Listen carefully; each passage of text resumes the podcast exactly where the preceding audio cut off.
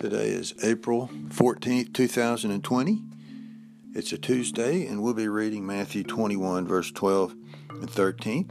And Jesus went into the temple of God and cast out all them that sold and bought in the temple, and overthrew the tables of the money changers and the seats of them that sold doves, and said unto them, It is written, My house shall be called the house of prayer, but ye have made it a den of thieves with all that is taking place in the world today, and uh, especially for Christians where it really hits home, is church and not able to go to church. And the fact that we're not able to attend and, and meet, it reveals some things to us if we will look at who we are and our maybe we can reset our purpose for church so that when we do attend again and come back together, it'll be under the right uh, the right spirit and the right motive. In this particular case, Jesus is rebuking those because they they use the temple for their own benefit and their own profit. These are men uh, trying to make money at the house of God off the needs of others, mainly because of the making money to sell sacrifices. And he called them a bunch of thieves. He said, "You're coming to the temple to take rather than give. You are become a profiteer under the house of God. And so with church, it's supposed to be about Him. He said, My house is, is a house of prayer. Everything is to be about God and made for prayer and to bring glory to Him. But we've all made it about uh, ourselves. And so most people, I should say, I shouldn't say most, but many, they take rather than give. They use church for self profit rather than obeying God. It's like Psalm 103 1 says, Bless the Lord, O my soul, and all that is within me. I'm here to bless Him.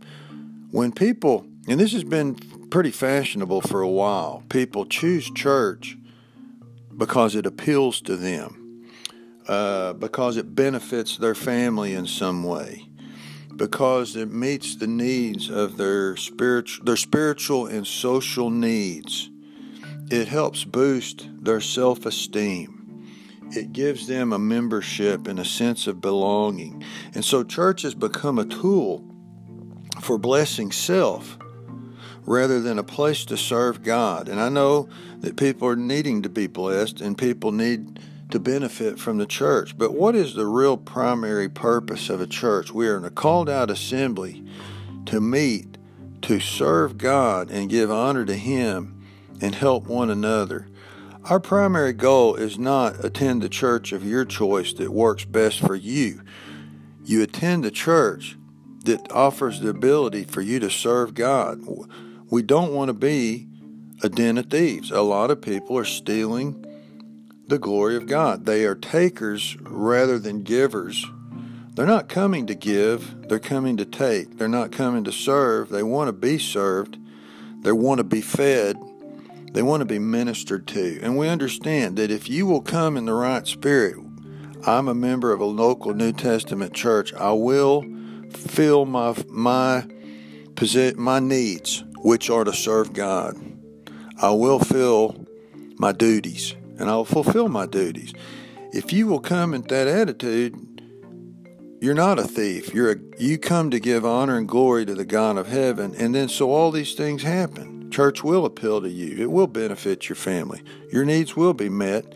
You will feel good because you're serving the God of heaven. It's all about the motive. And Jesus said you're a bunch of thieves get back to what it's really about. It's all about Him, and it never was about me to begin with. We're just blessed to be able to be a part of this wonderful thing called the local New Testament church. So when we get an opportunity to go back, let's go back in the right motive and spirit.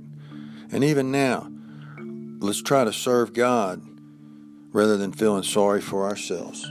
Thank you.